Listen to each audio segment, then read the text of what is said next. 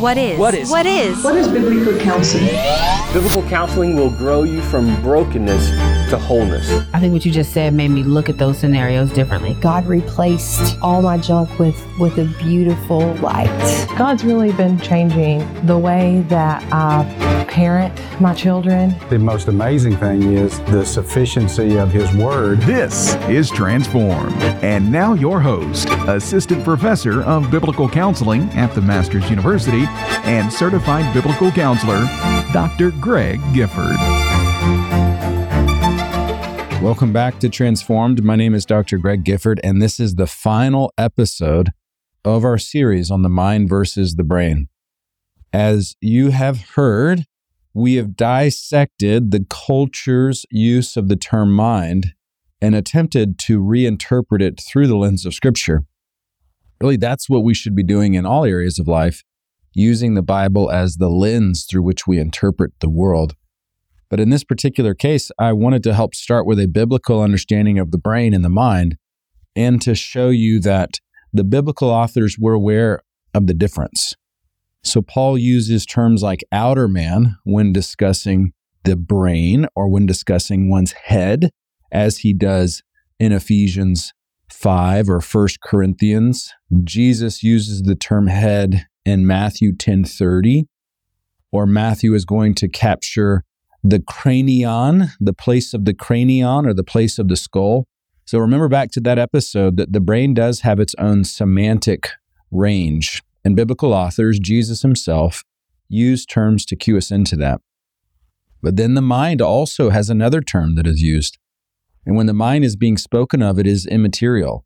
So for your mind to be renewed is not in some way the organ of your brain being revitalized, or for your mind to grow into change. Darius sets his mind to something. The craftsmen of the tabernacle, as you may recall, they had been gifted in their mind to be able to craft and to build the tabernacle.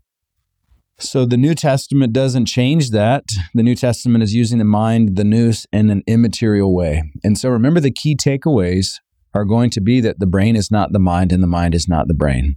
And I read this statement about three episodes ago. This is something that I've drafted to just help encapsulate the idea, but the authors of the Bible don't see them this way, nor should you. The hairs of your head or the place of the skull are tips to cluing us into the fact that the authors knew exactly what they were talking about. So for Paul to say that the mind needs to be renewed, he was indeed aware of the outer man when he said mind. Or he could have said the outer man needs to be renewed, but he intentionally and accurately said mind. So what do we do with the understanding of the brain? We must see that it is the outer person. And what do we do with the mind? We must see that it is the inner person. You know, I, I expect a level of disagreement to some of these episodes, but the disagreement I care most about is my own putting forward to you the interpretation of the brain and the mind, because that's our rallying point, what the Bible says. The disagreement that I anticipate may come around psychotropics or mental illness diagnoses or the understanding of our own diagnosis with a mental illness. But fundamentally, I want you as the listener to be engaging in reading the Bible and reading the Bible about what it says with the brain and the mind. So from there, as you've noticed, we've gone to psychotropic meds, not just meds in general, but psychotropics, your anti-anxieties, antidepressant types, S S R Is. We got into a little bit of understanding how a mental illness is diagnosed and what criteria are used. Uh, the general assessment was that even internally within psychiatry, it's understood that the D S M five brings a lack of validity or verifiability. It's symptom-based, and there's medical jargon that's then used to diagnose people based off of symptoms, and so it, it starts to become kind of fast and loose, and I have used that term not to connote that there are psychiatrists that are malicious and they're trying to hurt people. I, no, I'm not saying that. I'm just saying that things start to expedite, which leads to people being given a label. It seems like it is a medical issue, but there's no medical explanation for the issue. And I've actually received a couple of emails already about this idea. Uh, those were actually encouraging, things where people are like, oh, that was helpful, Doctor Gifford. So I appreciate those, and I commend you to continue to email in greg at transform dot org to be able to help speak to these issues. But when we think about our mental illnesses, last episode, I wanted to give you the understanding that when I am given a label or my child is given a label, I want you to interpret it more as a tendency, not a medical disease. And if someone says you have P T S D, you have A D H D, you have major depressive disorder, then I would encourage you to say, okay, thank you for that feedback. Let me interpret that through the lens of Scripture, which means that's more of a tendency, but not a medical illness that's terminal or, or going to be with me for the rest of my life. So that brings a level of hope. You know, but I lectured on this in the fall of this year, and I actually had multiple com- multiple people, excuse me, come up and begin to share with me questions. And I thought, you know what, those are really insightful questions. So I wanted to capture some of those questions now. And then our last segment, I would like to reinterpret mental health for us. So what were those questions about? Well, uh, one of them was really fascinating because it was a gentleman who did not have the capacity to speak. So we spoke through an A S L translator. And there was an A S L translator there at the conference. And he came up and he asked questions about brain damage and how that affects the mind. Uh, so I answered that question as best as I could. And then sure enough, three or four people just behind him were asking, okay, what about dementia? What about Alzheimer's? What about those that have had a significant concussion, traumatic brain injuries? And all of those questions were basically from the same category of how does the brain affect the mind, or can the brain stunt the mind in some way? So I wanted to answer that question for you because sometimes we're thinking, what about significant brain impairments? I know in college, I worked with those who had special needs. And part of the special needs was that uh, one gentleman, he was on the autistic spectrum. And so he was what would be termed severely autistic and nonverbal out of that. So due to his autism, he could communicate with you, but primarily through sign language. However, he knew everything that you were saying, even though he was nonverbal. So you could tell him, hey, so-and-so, we're about to go do this. And he would he would understand. Or, hey, let's go get in the car. Totally got it. So at that time, he was late teens, eighteen, nineteen, somewhere around there. So um, I don't know, that's ten, fifteen years ago. So he's he's probably early thirties by this point. So when you think about instances like that, I do want to be candid that the brain does affect the expression of the mind. You see, for some of us, we we don't give enough credence to the brain as being that filter through which the mind expresses itself. So when you see things like a person who has a deteriorating or degenerative disease of the brain, like an Alzheimer's or a dementia, we want to give place for that and say, yes, the mind is still active, but the brain is affecting how that mind expresses itself. And there are those that have significant brain impairments. And what we know is that the expression of the mind and cognition as found in the mind is impaired.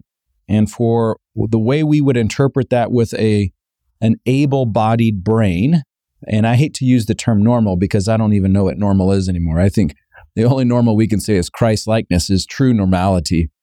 So I don't want to even say able-bodied brain, as sometimes I just want to say in comparison with what others would experience with the organ of their brain. We would say there seems to be damage or limitations, brain damage.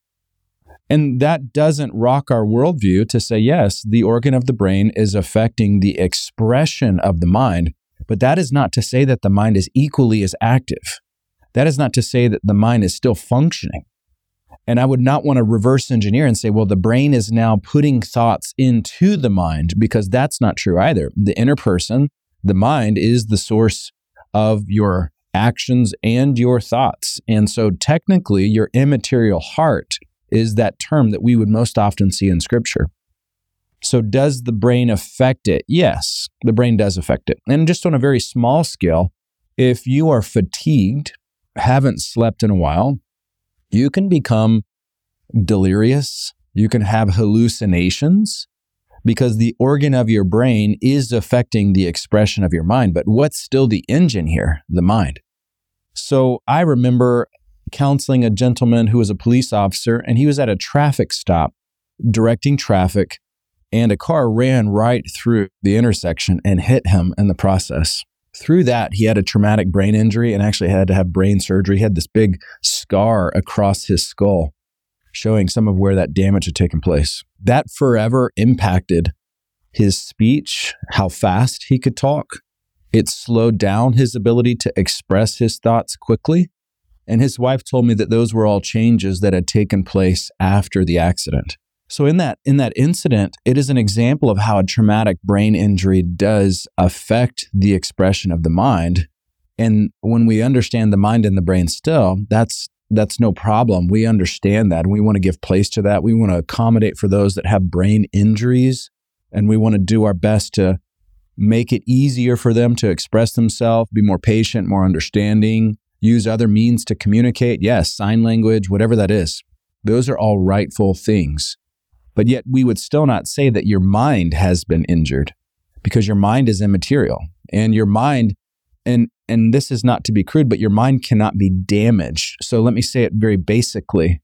When I go on a bike ride and wear a helmet, I am not protecting my mind. I am protecting the organ of my brain. And when I'm wearing a helmet and you're wearing a helmet, we implicitly know that we're trying to protect a very important organ of our body, which is the brain. But the brain is going to be that filter or that expression, or it's going to hinder or help the expression of the mind. It is not going to be placing into the mind certain thoughts. It is not going to determine what the mind does and says. So we got to stop. Let's take a short break. When we come back, I'll just add a couple of further thoughts, and then we'll talk a little bit about mental health. So we'll be right back.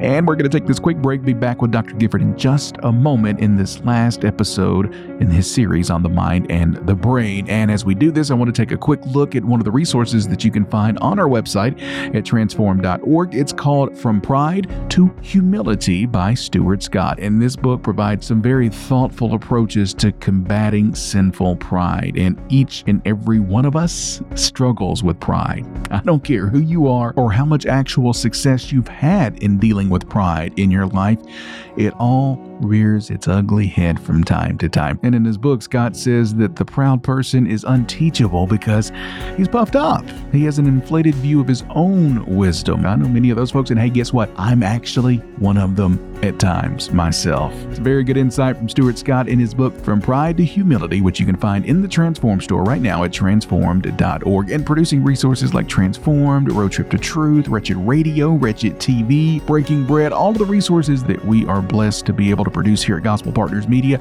Well, it all takes a lot of resources, and that's why we are asking if you would prayerfully consider becoming an ongoing monthly gospel partner, because when you do that, you help us create content like Transformed. So if you can visit us at transform dot org and get all of the information that you might be in search of and join us as an ongoing monthly gospel partner, we would definitely appreciate it. transform dot org is our website. And speaking of equipment, one excellent resource that you'll also find available on our website is The Peacemaker by Ken Sande. Oh, you've heard us talk about it. You've heard Doctor Gifford talk about it. That book is a crucial, crucial book if you want to be a biblical counselor. And we are urging you to be a biblical counselor if that's something that you've thought about. One of the things that Sande teaches in the book is when we deny or hide or escape from conflict, what we do as believers is we shrink back from opportunities to demonstrate the presence and power of God in our lives. Being a peacemaker is not turning a blind eye to conflict. It's actually engaging in conflict in a biblical way that actually draws about resolutions. It's Peacemaker by Ken Sande. It's available at transform dot org. I urge you to get it right now. Very powerful perspectives in that book that will help you get on the road to becoming a biblical counselor if that's something you thought about. All right, well, that's going to do it for me. We've got to get back to Doctor Gifford now as he wraps up this last episode on the mind and the brain.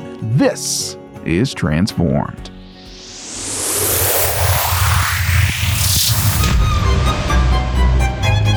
Welcome back to Transform. We have a tendency to let our feelings be the engine that drives our lives. And when we do, despair is soon to follow. And now your host, Doctor Greg Gifford.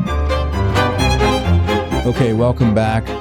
Thanks for coming back and finishing this series with me. Thank you, Jimmy, for all of your hard work and keeping us organized. And I would like to finish our time by just putting a pin in the idea of brain injuries and then reinterpreting mental health for a second. So in the last segment, I was finishing with the idea that there are traumatic brain injuries and concussions and degenerative diseases of the organ of the brain. They do affect the expression of the mind. So just be okay with that. Be clear about that, what's happening. So technically, when a person gets dementia and they become super mean, what is being expressed is their mind, and that's what was there all along.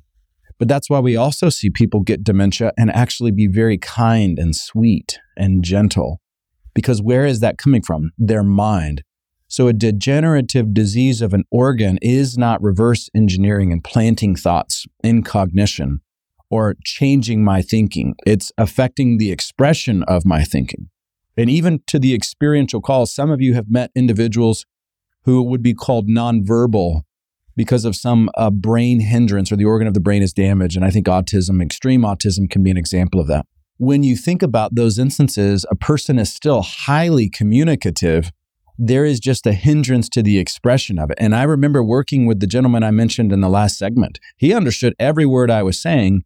He just did not have the ability to communicate. There was a brain issue for him. So when we consider those, yes, that's what the Bible would say. That's how we would interpret those issues. So if grandma gets really mean, what does that say about her mind? Well, the brain is not putting mean thoughts into her mind. It is revealing that those were there. So dementia, Alzheimer's, degenerative issues like that do speak to what was really in your mind all along. So last couple of thoughts for you, and I do want you to grab your Bible for these. Third John chapter two. As I've been chewing on these ideas for the better part of two, two and a half years now, beloved, I pray that all may go well with you and that you may be in good health as it goes well with your soul. What an interesting thing to say to Gaius, that he has such a vibrant spiritual life that John wishes that his outer person, his physical health, would be as vibrant as his soul. And he doesn't use the term soul health here, just to be clear. Because health is technically a medical term.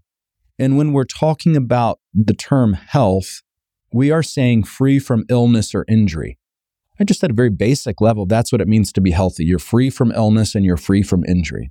So what mental health has done is it has conflated, it has contorted.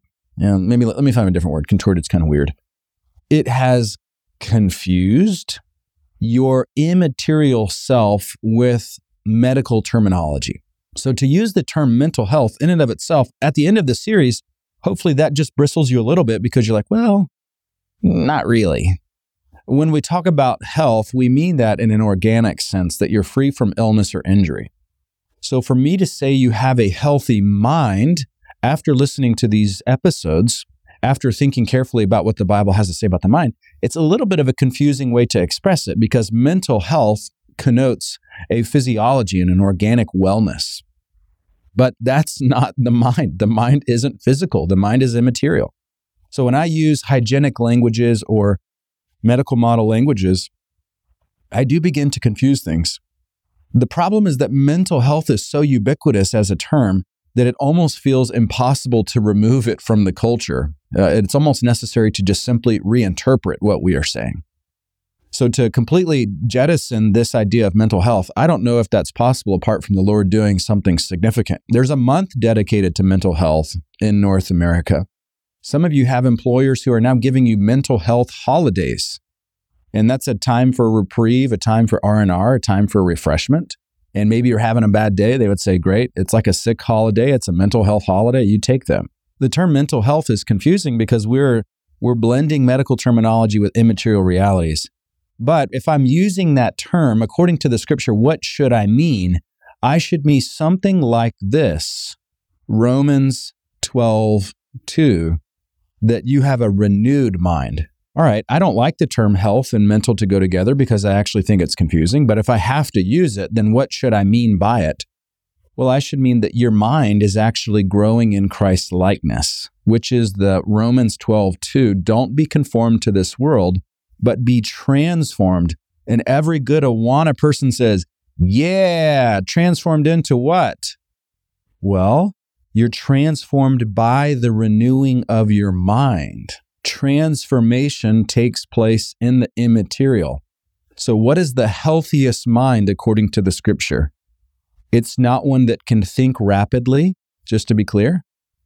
It's not uh, in some way related to your ability to do math. It's not connected to your ability to do debate. You know, you can think nimbly on your feet, and that means you have a healthy mind. According to the scripture, what is the healthiest mind? If I have to use that term, it's the renewed mind, the renewed mind. And as a Christian, at the moment of your conversion, what has taken place is you have been capacitated with a new mind that is growing in Christ's likeness. And according to Ephesians four twenty-three, you are being renewed in the spirit of your mind. God is renewing you and refreshing you and restoring you. Romans twelve two, you are not to be conformed to this world, but to be transformed by the renewing of your mind. So if you're using it in another way, there is an interpretive step that you have to take. So what is what does Third John have to do with any of this? Well, he's wishing that Gaius's physical health would match his inner person, his his soul's vibrancy. And I don't want to inject soul health there, but I do think that it's an important thing to ob- observe. I want your outer person to be as well as your inner person. We have all known people that have a vibrant inner person, but their outer person is wasting away, Second Corinthians four seventeen and eighteen. So hear me on this. Hear me, hear me carefully on this. You have to reinterpret mental health in our current culture. And when you hear mental health, I want you to think the renewing of your mind. That's really what it means. So you have a culture that is coming up with secular methods to renew the mind. And yet we know as Christians that there's only one way that we can do that, and that is through the Holy Spirit's work in our life. He alone can make us new. That's regeneration, at the moment of regeneration. He alone can sanctify us and set us apart so that we we are becoming more and more like Jesus. So if if Masters University were to say, hey, here's a mental health holiday, I'd be like, what? That doesn't make sense, first of all. But then secondarily, I'd be like, okay, what am I going to do on my mental health holiday? I'm going to go read the Bible. I'm going to go listen to sermons. I'm going to find an awesome book to read on transform dot org. And then I'm going to go read that book and invest in growing in the renewing of my mind. You see, when when you hear mental health and you you hear invest in your mental health, I want you to think Bible, church, prayer, meditation on the scripture, memorization, the attributes of God, the promises of God, good Christian resources, biblical references. That's what I want you to think of. But you have to interpret or reinterpret, because if we create this whole nebulous category of mental health and then begin to get into some weird form of meditation or some weird form of introspection, we're actually missing the point, because the scripture is going to be the foundation for how your mind is renewed. What are you going to think? God's thoughts, and how do you know them? In the Bible. So if you have to use the term mental health, then use it in such a way that it is the renewing of the mind. And the healthiest mind in that way is going to be the renewed mind according to the scripture, not the darkened mind, Ephesians four seventeen through twenty, not the darkened mind, not the sensuous mind, Romans one twenty-eight, but the renewed mind is the healthiest mind. So here are the key takeaways from this series. First of all, the brain is not the mind and the mind is not the brain according to the scripture. Listeners, if we grasp this as a generation, that is going to be the foundation for clarity moving forward. Mental illnesses will be addressed, psychotropics will be addressed, labels will be addressed when we let the Bible do what the Bible does best, frame how we understand this world. So let's start there. Let's stay there. The Bible is right. The Bible is true. And we're going to believe what the Bible says about us. And when the culture is offering confusing terminology, what are we going to do? We're going to reinterpret that back through the lens of scripture. And once again, in God's light, do we see light? Psalm thirty-six nine. So I pray for you that God would use this series to help you, to bring hope and transformation, and to also provide clarity for those that you love, both children, siblings, parents, however you're interacting with mental illnesses and mental disorders right now. So I got to be done. Let me pray for you. As always, feel free to write in with questions and comments, and I'll do my best to address those in future episodes.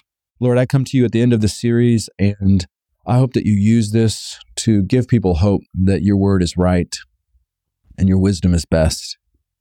May we trust what you have to say, and may that give us not only hope that there are answers, but actually hope for genuine and lasting change that can be found in Christ through the gospel.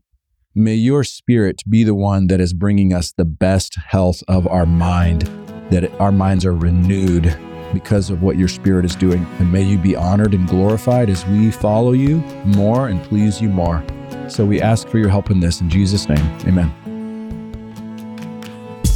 This has been Transform with Doctor Greg Gifford, a production of Gospel Partners Media. Our website, of course, is transformed dot org, and it is your central hub for finding in-depth information on all things transformed. If you've enjoyed Transform with Doctor Greg Gifford, consider subscribing and sharing with your friends and church family. Also, would you prayerfully consider joining this labor of love by becoming an ongoing monthly Gospel Partner? And until next time, go serve your King.